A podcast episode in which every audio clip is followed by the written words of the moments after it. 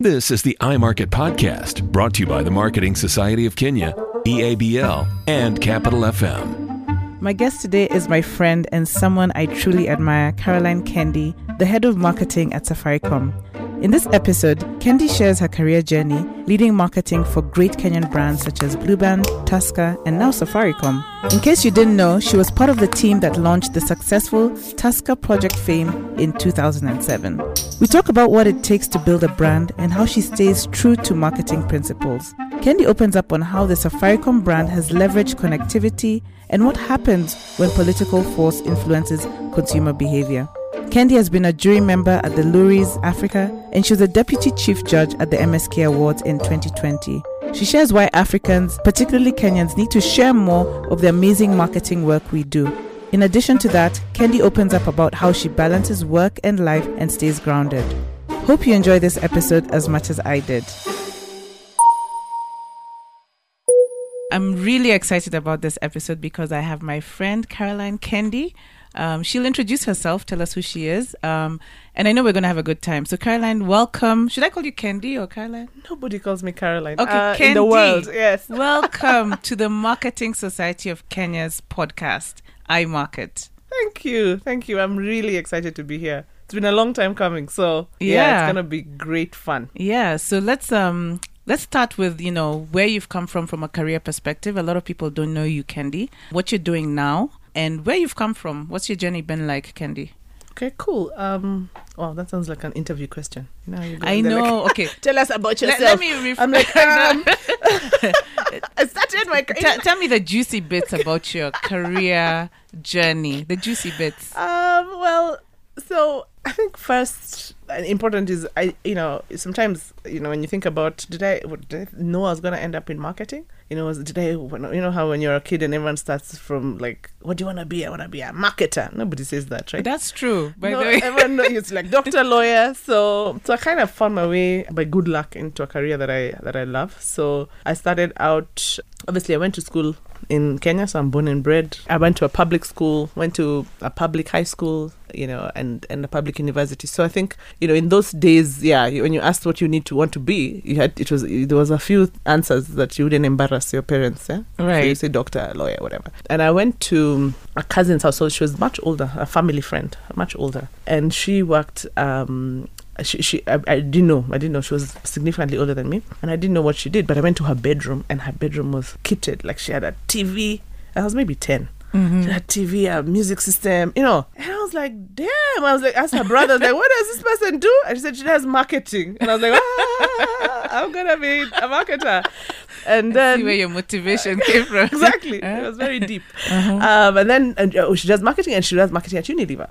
Okay. So something in my brain, you know, logged that that's what I'm going to do. So when I was in uni, you know, I went, to, you know, through the interview process and got into Unilever as a management trainee then.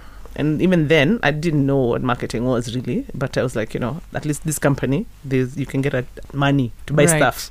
there you go. So that's actually how I started my career. So I did about a year in sales. So those days we'd do part of the training program. You'd go into the market, into sales. So I went to Kisumu, that you know western area. Kericho, lived in Kericho for a while, and I was literally selling, working with a distributor, with a van. You know, my street cred was a blue band van. Was it a blue band or Omo truck? Anyway, a pickup truck, and I used to cruise the streets. So that's sort of where I started. Then I came now into mainstream marketing, um, because I was assistant, assistant brand manager at that point. So, Then- so that's really interesting because these graduate management trainee programs that we don't see enough of today in, in organizations really shaped a lot of the marketing leaders we have today. So you've just told this story and reminded me of Andre Mishira's story because she started this exactly what you've said. She was in a van driving Yeah. at BAT. Same with our marketing director at EABL, Graham. He said started as a graduate management trainee at Diageo many years ago. What did that program do for you, you know, to get you to where you are today? I think, you know, first, literally, because it was my first job, right? So I, I grew up in Nairobi in a radius of X kilometers. So, you know, when you get your first job and I was given keys of a pickup and I was told, drive on this road until you reach a place called Kericho. Wow. You know, it was, and, and we had this, uh, you know, amazing um, sales manager then who he just used to tease us all the time because we're just there before now, uh, before we were posted. And he'll be like, please, when you go, look for a place called Awendo. In the atlas.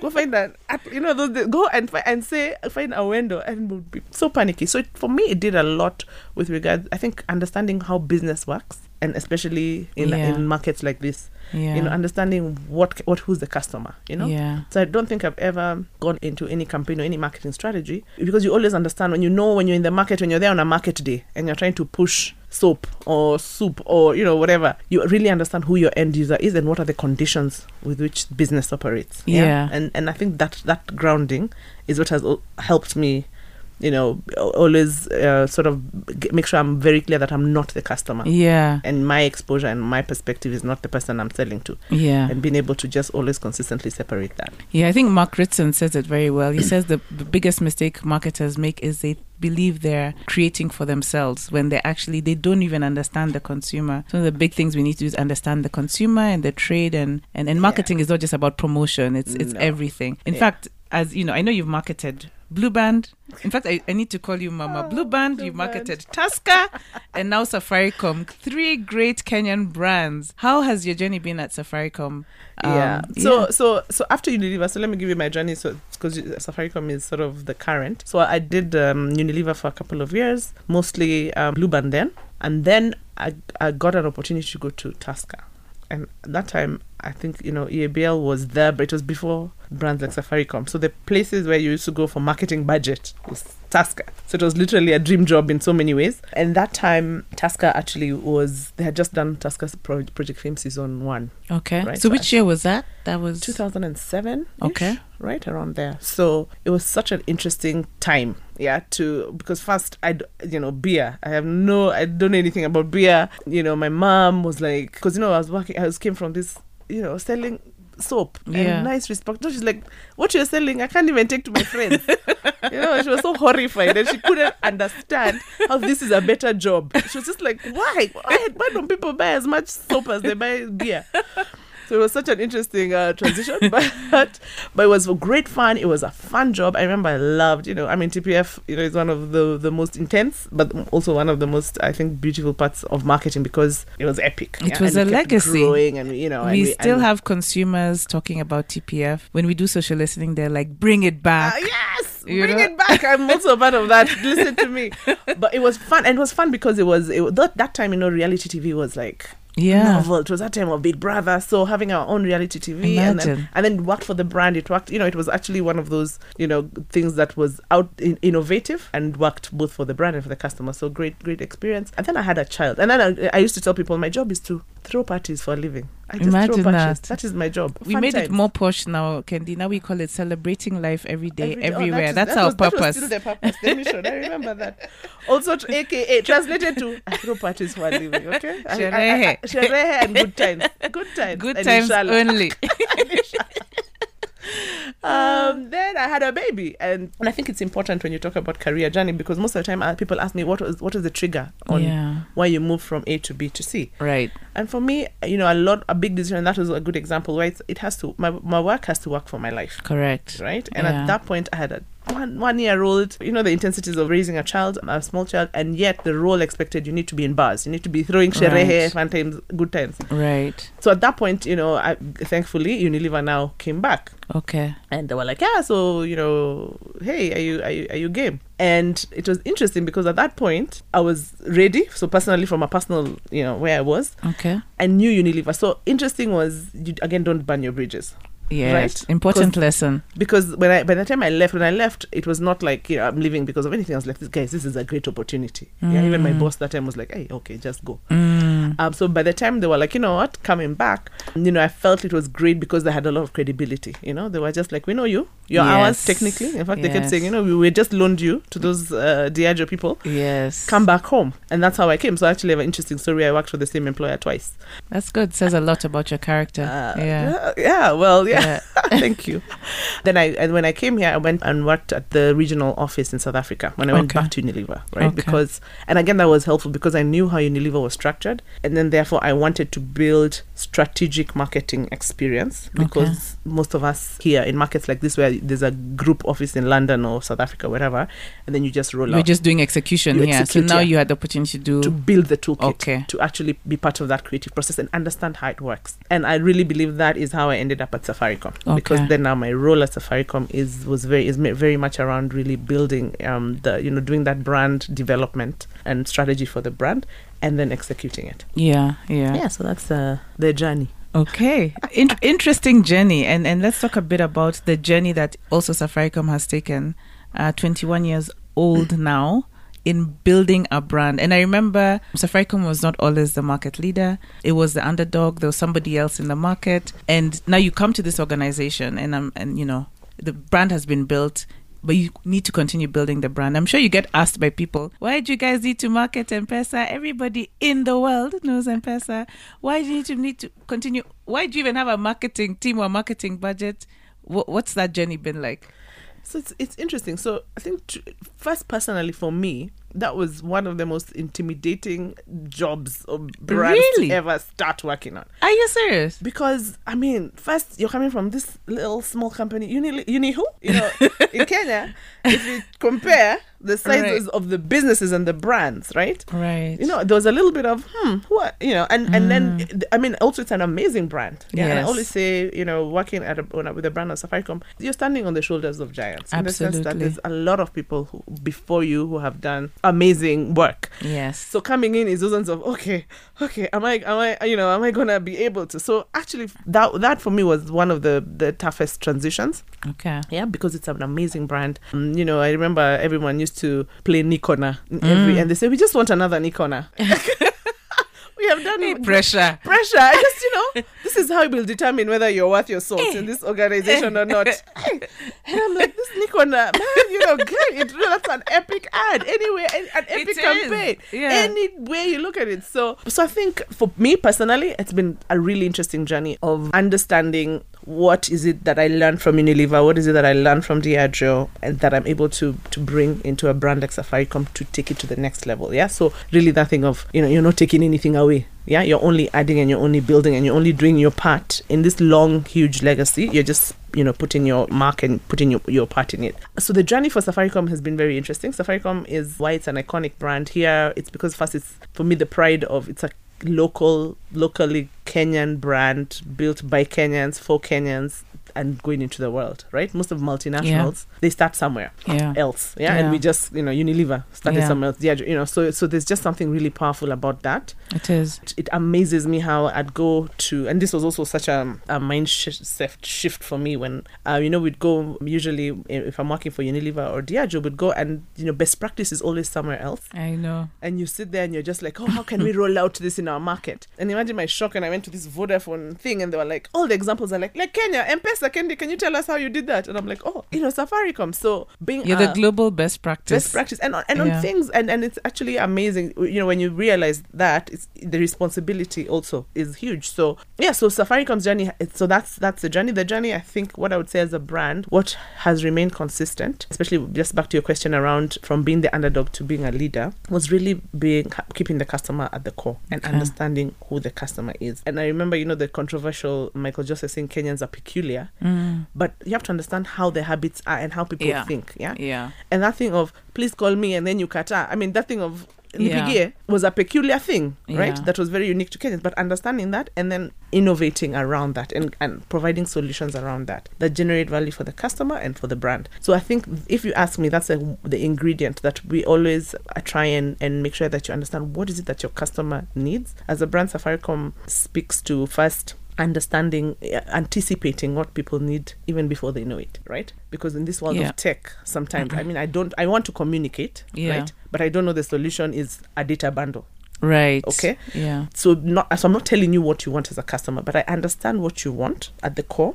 which is i want to be always on i want to be con- communicating consistently and then therefore now leveraging our business our portfolio how are we giving you solutions for that and doing that consistently is what i think is sort of the thing that keeps us and understanding you know your mama mboga Yeah. at that level, your border guy, because those are the people who are our customers at the end of the day. So, how did that translate when the pandemic hit, when consumer behavior shifted? Were you reading the consumer's behavior more frequently now? Is there something you did differently now to address what was going on? Because it was an event nobody had planned for. You did not have a strategy for how to, you know, market during a pandemic. I'm sure you didn't. if you did, well done.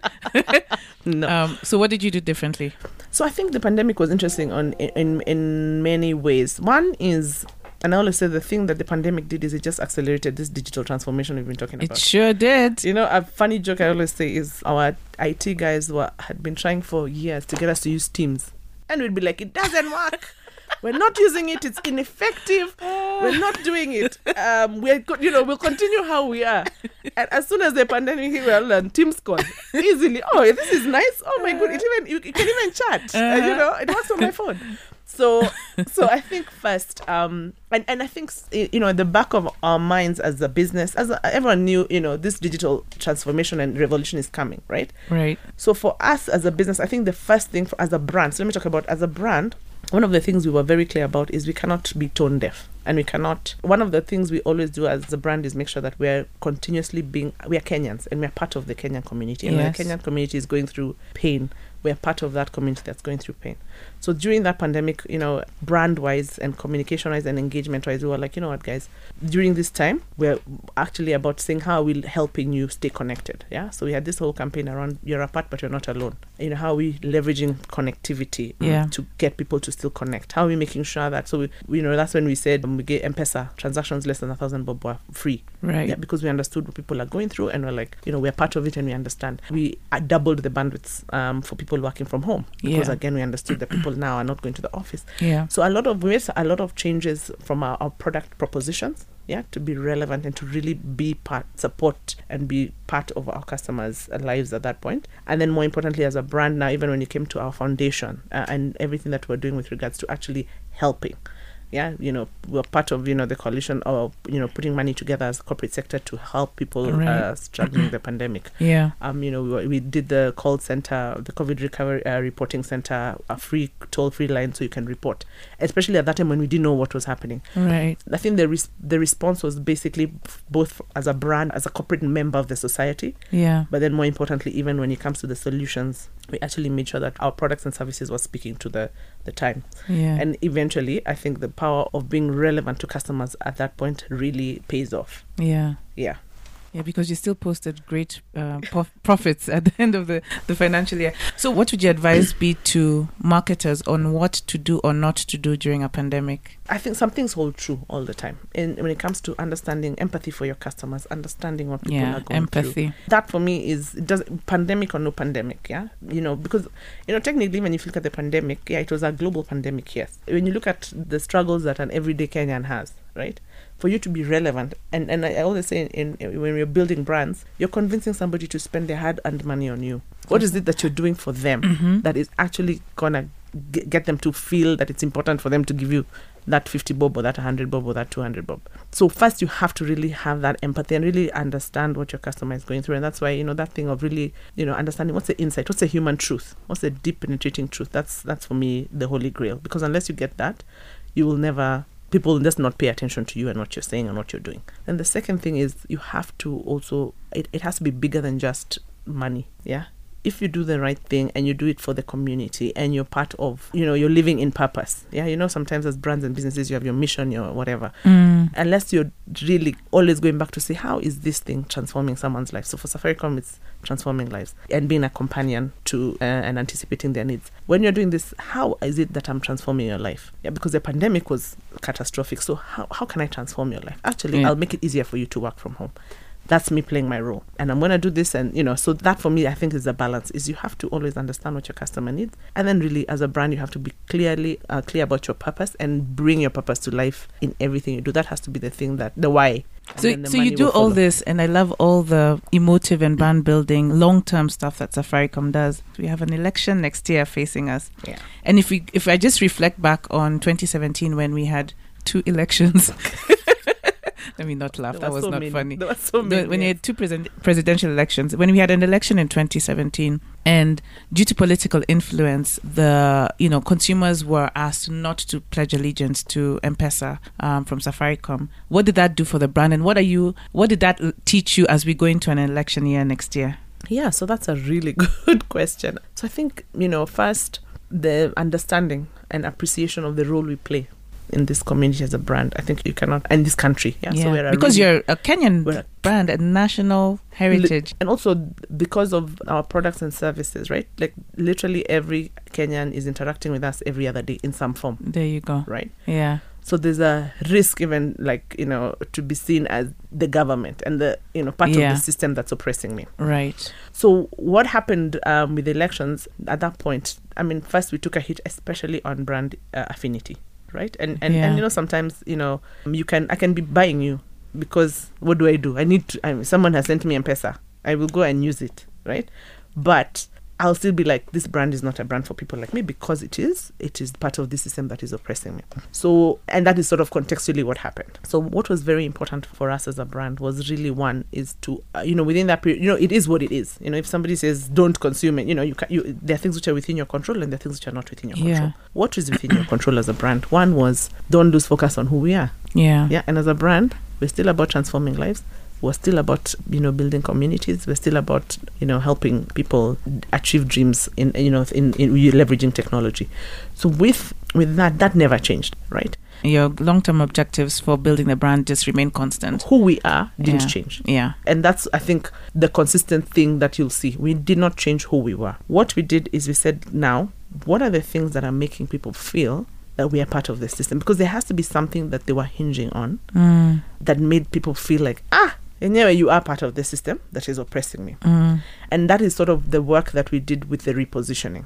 Yeah? Okay. And when we repositioned ourselves around Safaricom is for you right. because there was a real understanding of this something about how we were, who we were, how we were presenting ourselves Yeah. that people were feeling you've left me. And it- it's a factor of many things. I mean, you, you're busy, a successful business in a world where people are like me, my life is not as successful as yours. So, you know, how are you reassuring me that you are actually, you exist for me? Yeah. So the thinking and the inspiration around the whole repositioning around Safaricom is for you.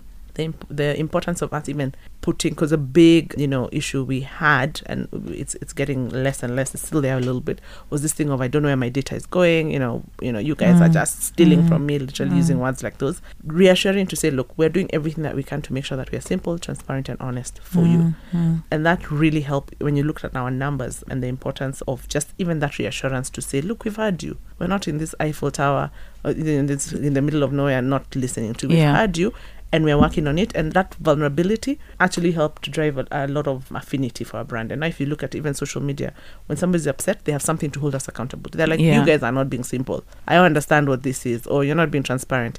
And that sort of has is become has become a huge you know focus for us as a business which is why we're talking about customer obsession right Yeah. we're all about the customer everything Yeah. we do is about the customer and that sort of is now sort of the guiding light to make sure that we don't end up there again next year Yeah. Brilliant, brilliant. You know, because your response was not typical of a big brand. You know, it was, you know, like you said, you were not tone deaf, you listened and came up with this fantastic campaign. Let me just switch gears a bit and, and let me now now get to Kendi, the person. Okay. you know, like take a sip of your coffee, coffee. hmm First of all, as you're sipping that, Yes. you know, I know you, you know, you mentioned you did work at EABL some time back, the Tusker Project Fame. You were also head of spirits. You've experienced uh, many of our products. What is the one drink that you'd say personalizes you? And I have to ask that because I work at E EABL. i know so I'm and, like, and i'm like you are my consumer. Tell me. Th- this is the ad break, you know, where we're I having know, a drink like, now. Wait, uh, which drink? Uh, And I'm like, hmm, drink that is that that brings my personality out. So I'd say That's you. you that's know? me. Yeah, hmm I think I'd say a gin and tonic. Okay, why? Yeah, a gin and tonic. GNT. Why G and T. Mhm. Um, because I think there's something um fundamental that works with the GNT. you know, it's, there's a bit of consistency. You, you can have a GNT anywhere, yeah, and your experience Yeah. will be the same. Yeah, you know, you don't. If I go to my local, yeah. say, give me gin, you know, That's quite true. yeah. Yeah. So there's something about you know you know the consistency and, and the simplicity of that I that I relate to yeah in the sense that I try and be you know, I am me yeah, Yeah. I'm big on being the same person you are at work at home you know just Yeah. consistency and being fluid across yeah. ah, but then it's a bit interesting yeah it's Yeah. interesting That's you know. interesting. Consistency, simplicity, yeah and yeah, that, that that's interesting about your personality. In fact, I was just reflecting about how we met because initially I thought, I think we met in corporate circles, maybe at some event somewhere, but we didn't. no we didn't uh, we met at Explorer obviously it was at you know 2 p.m. on, a Tuesday no yeah So one Yeah. one Saturday afternoon, you came to Explorer, and I was with some women friends of mine. who were trying to form our chama, and uh, you actually one of the members of the team, Irene, invited you to come talk to us about you know doing this thing we want to do. We wanted to economically empower ourselves, and you came and you're very open and honest, and you told us what you know your experience has been and how we should go about it. We took your advice. I think it's been two or three years now. Our chama is flourishing. Wow, thanks to you. amazing. I know. And remember, we, and we used to think back, like, remember what Kendi told us about? We need to put this in the bylaws. I mean, just amazing. So, I mean, thank you so much for that. That's how we I met. know that's hilarious. I'd forgotten I about know. that. And it was so random. eh? I it was know like, it was. Just come and talk to my friends. Okay. and this is my experience. And it was about table banking. And I'm and I'm really powerful. I'm I mean passionate about that. Yeah. Economic empowerment, yeah. you know, you know, knowing, you know, what what where you should put your money in Yeah. and also coming together, right? Yeah, coming because together. also as an individual you can't really do much. eh? it's important. but it's complicated and it's complex and it's not easy. So Yeah. I'm glad to that you're flourishing. That's no, thank you, thank you. but also just about you, I know. Um, also lending. You know, you're you. I think you're very generous in lending your your thoughts or your experience to even other forums. Um, you recently attended the Loeries uh, Awards show in October this year. Were you on the jury? You're on the jury for the media innovation. Yeah. First of all, why did you agree to be on the jury, other than flying to Cape Town and having a nice experience? Because it's a lot of work. I've been on juries, and I know you have to go through a lot of work, um, assess them, and you know, give your feedback. First, why did you do it, and then what did you see that just amazed you coming out of the Loeries? No, so I think I'm very passionate about getting Kenya. I think, oh, look, I'm a believer in it's time for Africa. It's our time. It Yeah, is. And I always say, I mean, I tell everyone, you know, it is a great time to be an African. It's a great time to be a woman. It's a great time to be an entrepreneur. it's a great time to invest to in invest Africa. Invest in Africa. Yeah. But even more important, it's a great pers- time to be the the drivers of the growth, yeah. right? Because when you look at all the numbers, you know, the next 20 years, and, and I have a 10 year old, my son is 10. I'm like, I need to be part of setting up the success of that generation. Right? Correct. So when I think about that narrative, and that's the thing that gets me up every day because I'm like, my God, what am I doing? Yeah. I have a platform. Yeah, Safaricom is a great platform for me to first do stuff. Yeah, so I actually in my day to day work, I try and make sure that I'm I'm really pushing you know world class type of executions, world class type of thinking. Yeah, because that's the exposure that I've had that I'm able to add into the equation. But then more importantly, it's important to demonstrate to the world, especially in a, in a forum like Loeries, which is largely South African, that actually there's amazing work that comes from Africa and to inspire more Africans, Kenyans, Nigerians, you know, they call us Africa, outside Yeah. South Africa. yeah. Really making sure that we're driving, you know, getting into the seat and being Yeah. part of the conversations because Absolutely. that's how we'll shape our destiny. Yeah. So why I went to Loeries and why I agreed to be on uh, in the media innovations one is to I push myself to make sure that we are entering. So one of the things that I'm having with all my agencies, all my teams, I'm like, guys, we have to be delivering award-winning work that is and, recognized and tell the story. and tell the story. So Yeah. recognize locally, recognize regionally, recognize globally, right? We actually did an entry, the same entry, Bonga for Good. We actually did it at Cannes, and we actually got into the shortlist. So next year we're like, next year we are winning, and we're, we're Well we're- done. We're, getting in there. We'll escort you to we must, and we uh, we all have to. You see what I'm Yeah. saying? Is Safaricom, we're the we're the ones who do it, but that now allows for somebody to think about, oh, this is how I do it. Yeah. This is how it gets done. So Loeries, Yeah. we, we entered Bonga for good, but I was on the media judging panel. And it was just great to see people even, you know, amazed. And the story we had for Bonga for good was just Just explain the campaign. so Bonga for Good was during COVID. It was actually again one of the COVID response campaigns where we allowed or we created incentive for people to share their Bonga points. So if you have extra Bonga points, you're able to share your Bonga points with somebody who is in need, and then that person, as long as there's an M-Pesa till, you can actually deem it and shop. So you can go to your mama mboga, she has a Fantastic. till number, and you can get. You can go to your local supermarket and get food. That's brilliant. And and actually, and the digital part of that is literally that's a currency, right? Right. leveraging loyalty points and creating them into a currency Yeah. because people are able to transact. Yeah. So I mean, really amazing. Well, you can always transfer your bonga points to somebody. So if somebody is in need, you know, if you're trying to think about how can you help, yeah, it's a great way to just share and share concern and love for, for everyone. So that was the campaign that we entered, and we got a bronze award. Congratulations. Yeah, so at Good least we're on the map. Yes. But we left there telling them next time it's gold. But Yeah, actually, a senator won a gold. yes. Yeah. For shared value For as shared well. Value. Very similar type of yeah. exactly. We thinking. entered both categories, so we had shared Yes. values and I think uh, media and, uh, innovation or something. Yeah, so actually it was great to be there with the EABL team, and we're like, yeah, Kenya is in the map. Yeah, it was our first gold at Aluri, so Ah, we're very was proud of the work. Senator has done in so the proud. community as well. Yeah. Yeah. and it's great when you go out there and you see people actually curious about my goodness, yeah. and that's how you get investment in. That's how you get the right yes. uh, you know talent in and things like that so that was really great what did i see that i really loved i think there's t- two interesting you know campaigns or you know that stick stuck with me one was you know during uh, covid one of the biggest issues in south africa was gender-based violence right Okay. and nationally just was an issue just went crazy. So there's this brand i don't know i cannot remember the brand but i think it was a media brand a tv um, like a media brand. And they used augmented reality where they had this lady so it's like you know whoever is reading the news during prime time. And through you know technology you could just see her eye getting a bruise her lip you know bleeding. And you know and you just see the horror of what gender-based violence looks like. Right. and how it's it's it's normal people it's together people like you and me. Yeah, yeah, who are actually facing this because victims, you don't see the victim in that in that in state. that state. because by the time they come they're they're all put together. So it was such a powerful way of dramatizing that. First it's the victims are not you know it's us it's you and me.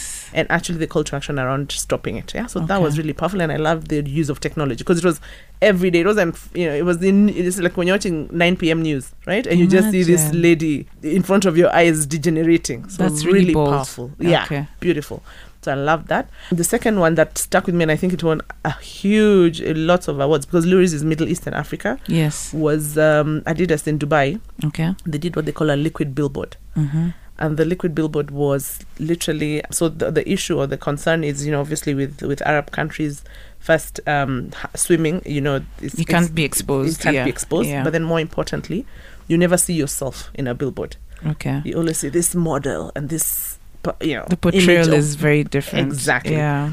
so what they did is they created this this liquid billboard which is like a on the beach which is like a small swimming pool that you that was on the beach that when you swam in it in whoever you are you just come as you are you swim in it they took a picture of you and that's what they put up in their billboards of regular ordinary people and then and, and that's what they amplified and That's it was fantastic. really That's progressive portrayal. Progressive portrayal um brand relevance Yeah. um, in that context and in that culture and obviously for adidas i'm sure it's paid it's paying off big time So now I have a question, and, and those are great examples, and, and I think I've seen this one, which is just brilliant. Now, when it comes back to us, yeah, your head of marketing or your brand managers, the agency comes with a crazy idea and says, "Let's do this Safaricom or EABL," and we say, ah, ah, ah, ah. Yeah. First of all, this wouldn't be approved by legal corporate. The MD is not gonna let. It's too bold. It's too. Uh, uh, this is not us.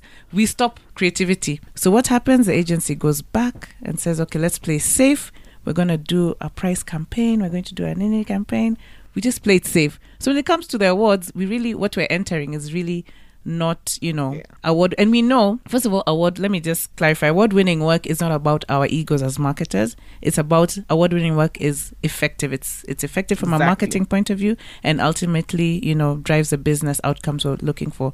So why is it we're, we're not bold enough as and i'll say kenyans. Yeah. I don't know about the other africans. As kenyans to do these wild crazy ideas. I think it's a couple of things. One is what you've said. Creativity has to make sense for business. I cannot even approve or be involved in in selling an idea that is really creative that has no business relevance. Yeah, Yeah. because your marketing dollars are an investment. correct Yeah, it's your it's your it's your P and L. That's money that is meant to grow. Yes. yeah the business. So that's first. Second is and, and a challenge because that was what i used to say right? Then i went to safaricom where you know budgets you know it's not really the biggest issue but this the creativity wasn't really there. And what i found out is there's two things you must do. One is i, have in my overall spend there's a 10% or a certain amount that i say this is for innovation, Innovation. Mm. right and i put that there and i challenge but it has to work right Mm. but it's the kind of ideas that will make me uncomfortable. There's no way I'll spend sixty percent of my of my budget on something crazy. But isn't it fair to say, when you talk about the creative ideas that come through that are not driving the business objective, whose fault is that? Are we briefing our agencies properly so they truly understand the business challenges we're facing? They have the same data or insights that we're looking at. So when they're coming up with this ideation, it's based on that. Yeah.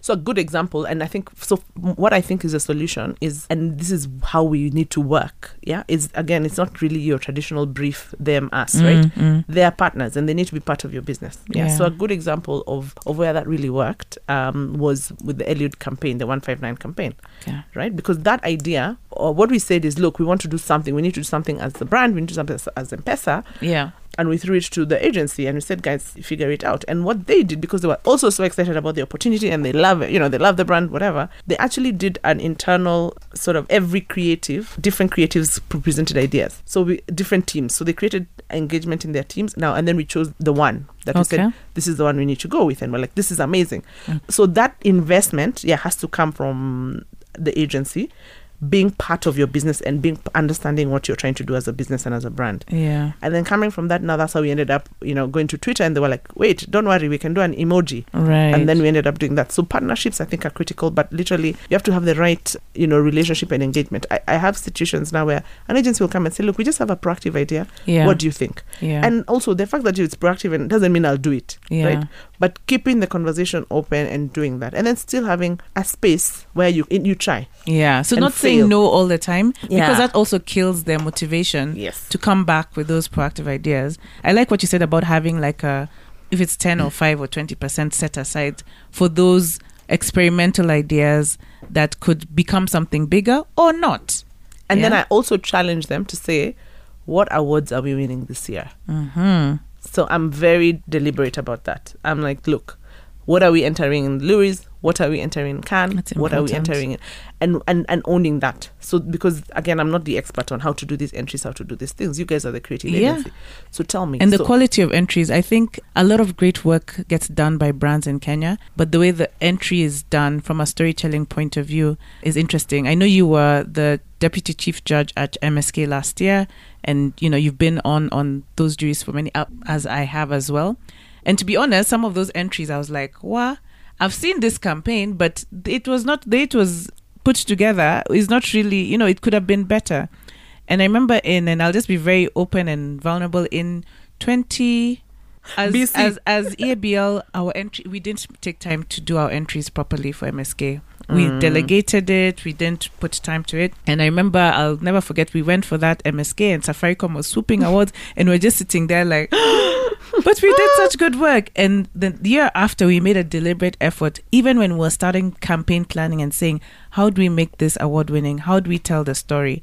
And that next year is when, you know, we also swooped awards because we're telling the story properly and we're measuring it to a business outcome. Don't just do a campaign and say, okay, these are the the brand metrics or the KPIs, the campaign metrics are okay, but what was actually the business metrics that you impacted as well? Exactly. Yeah. And I think that's the difference. And when you look at when you go to places like Loeries, for example, when you see Mm-hmm. The deliberate I mean, these guys it's exactly that. They're very clear what they're going to enter at the beginning. And then you have that engagement across. Yeah. So again, you're not just talking to the brand manager and whatever. You literally the CEO is invested. right. Because when you think about things like that liquid billboard, that's a proper investment that you're making. So you have to get the right engagement within the business to buy into that idea. Yeah. Yeah. So also I think that's a critical part. You need to be proactive about it, but then also get the right engagement and buy in across. Because it's not just ta-da, you know, it doesn't work like that. Yeah, I, I know we're marketing in a digital world. How do you, as Kendi, stay on top of you know what's new trends? You know, you're not the consumer. you know, you're not the consumer all the time. Uh, I always say a, a taskless consumer is 18 to 24. It is not me. So how do you stay in touch with that so you understand your consumer better?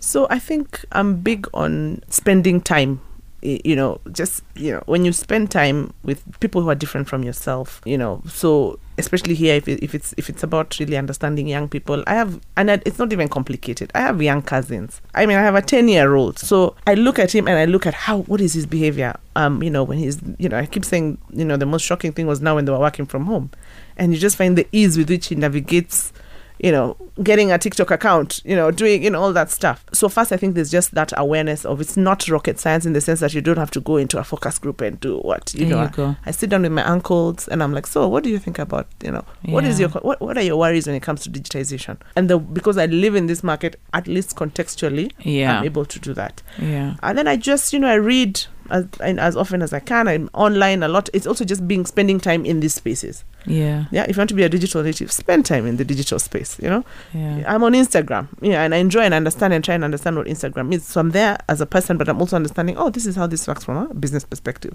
Yeah. I have people in my team who are digital natives. So again, it's also surrounding yourself with people who are not like yourself because I also, uh, you know, have a certain perspective of things. But there's young guys um, in my team who I have, you know, real digital natives who are able to say, this is the opportunity for TikTok for our business or or whatever. So I think it's a balance of being interested, right? And Curious, curious, yeah. exactly. Mhm. Stay curious, stay hungry. Mm. And when you're curious, you you know you immerse, and when you immerse, you learn. And also just consistently saying, you know, you keep learning. Like I, I, I and I, what I think I love about, you know, digital marketing is that's it. You're always learning, Yeah. right? Because it's new every day. Yeah. And what worked yesterday doesn't work today. So you Yeah. always have to be learning.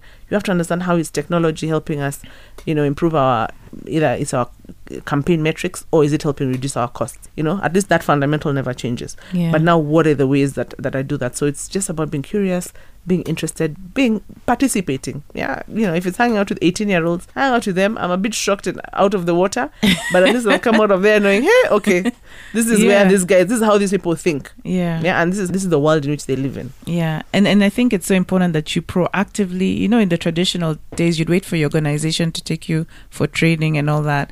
Now we have so much information available, so many spaces and opportunities um, for us to continuously learn. I think that's so important. So as you and again, it, it speaks to it. It sounds to me like you're a very busy person. Eh? Like you're here, you're in the trade, you're you know hanging out with your consumers or p- people who look like your consumers. You're attending, you know, award shows as judging. Hey, Kendi, you're busy. You're coming to my chama to advise us. and so it's not all glam, eh? You're sitting here looking pretty. I know it's not all glam. But at what point do you feel that I'm successful? Like this is success. What is success to you? Oh my god, that's such an interesting one. So I think I'm a big believer in, in it's a journey, right? And a wise friend of mine the other day, well, a couple of years said, we're all trying to find our way home, and that for me stuck because it's such a powerful confirmation that success is a journey. It's not a destination. Yeah. So I am big on gratitude and practicing gratitude and celebrating small wins and celebrating today uh, and cele- Yeah. celebrating life every day, everywhere There you go. literally but yeah so I, th- I, I don't I, I don't see success as one thing right Mm. i think it's a journey right Yeah.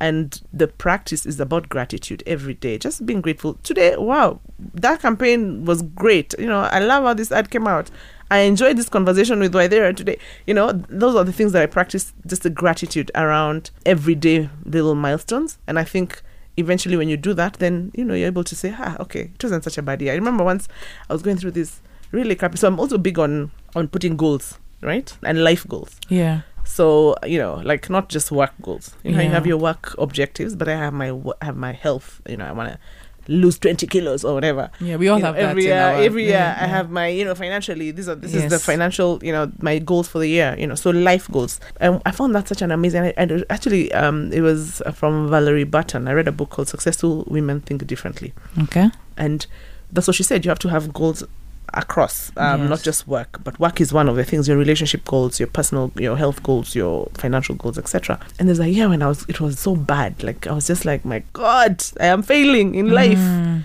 and when i reviewed actually i realized only one aspect is not working Right. right there's other actually when it comes to my health actually i've lost like two kgs so i'm on track to a certain extent when i look at my financial goals actually i'm not too bad Yeah. so that context and that being able to look at life like that is that's the energy that you get to say, oh, actually, it's not all to the dogs. Now, Yeah. let me focus this Holi- energy on fixing this one area. Yeah. I love it. So that's sort of, I think, one of the things that I say has helped me a lot in being able, and also that's how I help prioritize all the things that I do. Because Yeah. again, I'm clear I'm not one dimensional. yeah. So it's not just about Kendi and Safaricom and work. No, that's one perspective for me. I'm a mother. So how am I engaging in that? I have um, financial goals. Let me engage with other people to see how we can, you know, improve our financial awareness. So also then with that perspective, then again, it doesn't feel like I'm just doing many, many things. Yeah. Right? I'm able to say this links back to this. This is where I'll do it or not do it. Yeah. Yeah. Pri- prioritize. I think one of the, I attended a session from Dr. Patricia Murugami, and she said, you know, put your priorities on your, like your fingers. So, you know, there's work, there's health, there's finances, there's spirit- spirituality, there's your relationships, or whatever it is, yeah? Yeah. You prioritize so that you're always looking at all five of them. Because sometimes you'll be, I've been in a season where I am thriving at work, I'm being recognized, this is going well, but at home, things are collapsing, you know? Exactly. Exactly. The kids are running crazy. You're wondering why am I being called to school all the time? You're not giving them attention. So it's again, I love what you're saying about prioritizing. I believe in that whole work life integration. You know, if you're fortunate to work or be self employed and you can do that, if you work for an employer who allows you to have that, I think COVID has taught us that, you know, that integration, a lot of us knowledge workers can work from anywhere. How do you make that work for you as well? So go to the gym in the morning, you know, spend some time at your with your kids or whatever. If you don't have kids, you're with your girlfriends or whoever. And but work is also, uh, you know, a, a key, a core thing for to you know as part of your life. Yeah, Yeah, and I think a- another big lesson for me has been just be kind to yourself. Sometimes we're just so like, you know, like the the voices you s- that in your head, how even you speak to yourself. You know, you're just like so. Uh, I know. you know you're i mean you can you're doing your best and you wake up and you set out to do your best and you know maybe some days you're you know maybe it's pms week and maybe that week you are 20% of who you should be it's okay Yeah, next week you'll be 80% and net net you'll be good so also i think just being conscious when self-care in that sense yeah being kind to myself you know be ambitious you know it doesn't mean you're not ambitious but it means just be kind yeah, the same kindness you extend to other people or the same kindness you expect other people to extend to you extend to yourself absolutely. because sometimes you listen to your voices in your head, and if your boss or somebody talk to you like that, you'd be like, "Hello, don't talk to I me like know. that." But to yourself, you're like, "You didn't do this," you know. So really being conscious for me in, in that space of kind, kind to myself, and understanding again, it's a journey, it's a marathon. It is. This is we have, you know, we've done ten kilometers, we have 30, 32 to go. Imagine. So you, ha- you know, so just going. you know, keep growing, Mm. keep listening, uh, and taking the feedback and and and being aware of what you need to work on, but then also celebrate what you're great at Yeah. and, and appreciate that and recognize that and be great at that. Last thing, you know, we can't not talk about inclusivity and diversity Yes. because you are a big champion for that. Not just at Safaricom, I know you sit on the UN and Stereotype Alliance. First of all, why did you decide to get in? You know, like I said, you're so busy now. You're like, I even want to champion inclusivity and diversity. First of all, what does it mean to you, and what does uh, an inclusive and diverse society or workplace look like for you? I, I think maybe if I reflect to when I started working, which was I don't know, 19 years ago or something, right? First, I think uh, if I think about it, that time, right, there was a fear of actually bringing yourself to work. You know, this thing you're talking about, integration, Mm. and you know, you know, you, you, there was a persona that you showed up in the office with, right? And Yeah. then there was a persona you had outside. because Yes. it- the office was not a safe place to be you. Um, and and for me, that is one of those things I've told you. I, I struggle. I want to be. I'm consistent. I like to be Kendi wherever. So I think for me, that's one of the things, the gifts that I would like to leave. That anyone who's working and Yeah. you know when you're contributing to the community and to the society, you bring yourself hundred percent because all, you can only be yourself Yeah. and that's what you can be the best at Yeah. yourself. So I think there's a lot of um, power, yeah, in getting people to understand themselves, and understanding yourself. Then therefore means you have to accept other people as themselves. Yeah. So we move away from this. You know, I remember the time there was a stereotype even about how a marketing person should be, how you should talk. You should have an accent, and you should huh, huh, huh, There's a way you had to present, and you know you have to be in seven inch stilettos. And I'm like, me, I'm a, I'm a chick of Converse. I wear jeans and Converse, and you know, and that's who I am. So, so, so. Or, or as women in leadership, do you, do you remember there was a time when women would be in power suits, you know, Yeah, trouser suits and power suits and trying to look like a man. Yeah. That you know. Yes. And you can't, I mean, this kind of hair. How dare you go into an eh, eh. office as a woman? You'll be taken, you'll be dismissed immediately. You know, what is that?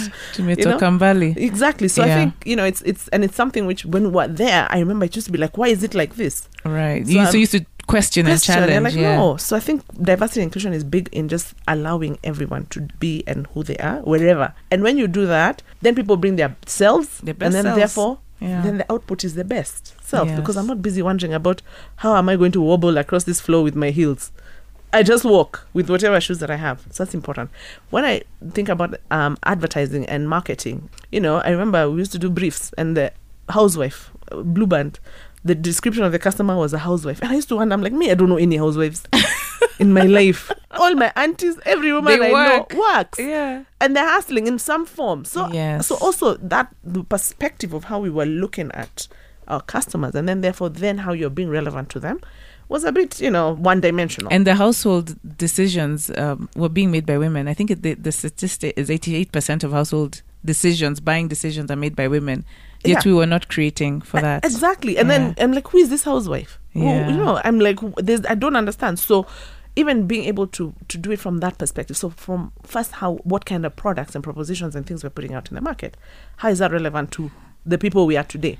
Two is ultimately even how we communicate. So again, the thing with Unstereotype Alliance, which I loved, which I fell in love with it immediately when they said the, the purpose is about how can we leverage advertising as a force for good because Yes. advertising is such a great driver of perceptions and stereotypes yes. and the examples there were like culture, like yes exactly Yeah. and then you find when i was at eabl i remember Mm-hmm. we had no no brand was targeted towards women right. Na there was nothing it was like yeah women will drink Tusker malt by mistake but our core when you look at the target uh, customer it's a guy It is male. Yeah. and then you're like but we are all here on saturday and friday Exactly. Having a good old time. Yeah. so just you know that dichotomy of of especially when it comes to women and gender stereotypes to say if you're a woman in an ad uh, who's drinking uh, beer or drinking a gin and tonic that doesn't mean that you're a horrible person who's irresponsible so really how can we shape that perception and i think it's happening but it's it's it's, it's a process of getting there and i told you my mom was like how can you go up there And that again is a stereotype. it's a stereotype, yeah. Yeah. And she was just like, "How could I tell my friends Yeah. where you work and, Yeah. and what what can I bring for them?" yeah. So for advertising, I think it's a great opportunity. I think you know when you think about, uh, and once you get into the awareness of of the impact that you have, you know, then it becomes so easy. Yeah, I was saying the other day I was doing a PPM, right? Uh, for an ad, the new M-Pesa app ad, and the the this the casting was Indian guy owns a startup, a business, owns a tech business, talking to a uh, a young girl telling her what to do. Then I was like, guys, isn't this a bit stereotypical? It is stereotypical. But we all have, yeah. And it was so, We- and then until I mentioned it, because I don't think anyone went out. It's not to- intentional. Yeah, it's an unconscious bias that we have. Exactly. And then I said, guys, actually, how about this? Why not? And everyone was like, hey, that's so cool. And it's actually helps uh, bring more, it makes the ad more interesting. So And- why it's that's why it's important in terms of the creative agencies who's in front of the camera and who's behind because of their perspective.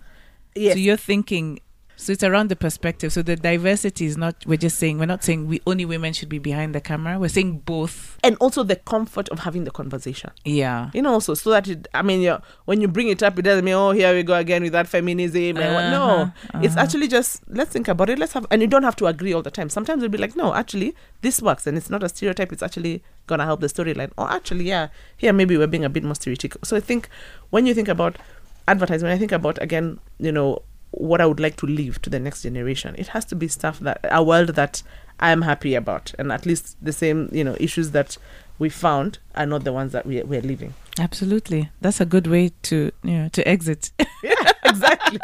Literally the show the show. and the world. no, it's been really great. Thank you so much, Kendi. Any parting shots? I feel like you know, like you were in my living room. We were having a G and T. Nice. It was really so much fun having you on this podcast. Any parting shots from you? No, thank you. Thank you for having me. That was this was really fun. I think maybe the parting shot is just for any marketers out there. Yeah, is you know just be yourself. Right? The worst thing you can ever think is, I need to be somebody else to succeed or to do well. Yeah, Right. just bring yourself, do you. Yeah, because you, the insight you bring, the perspective you bring is actually the thing that will make the difference. And then, you know, nobody has it figured out. eh? We're all learning, we're all growing, we're are. all, you know, so just learn, be stay hungry, stay curious, and yeah, and enjoy the ride. You do you and stay hungry, stay curious. I love it. Thank you. Thank Ah, you, You too. Yeah, I will. Yeah, do you? Do you, boo? Do you? Sawa. Keep doing you. Thank you. This is the iMarket Podcast, brought to you by the Marketing Society of Kenya, EABL, and Capital FM.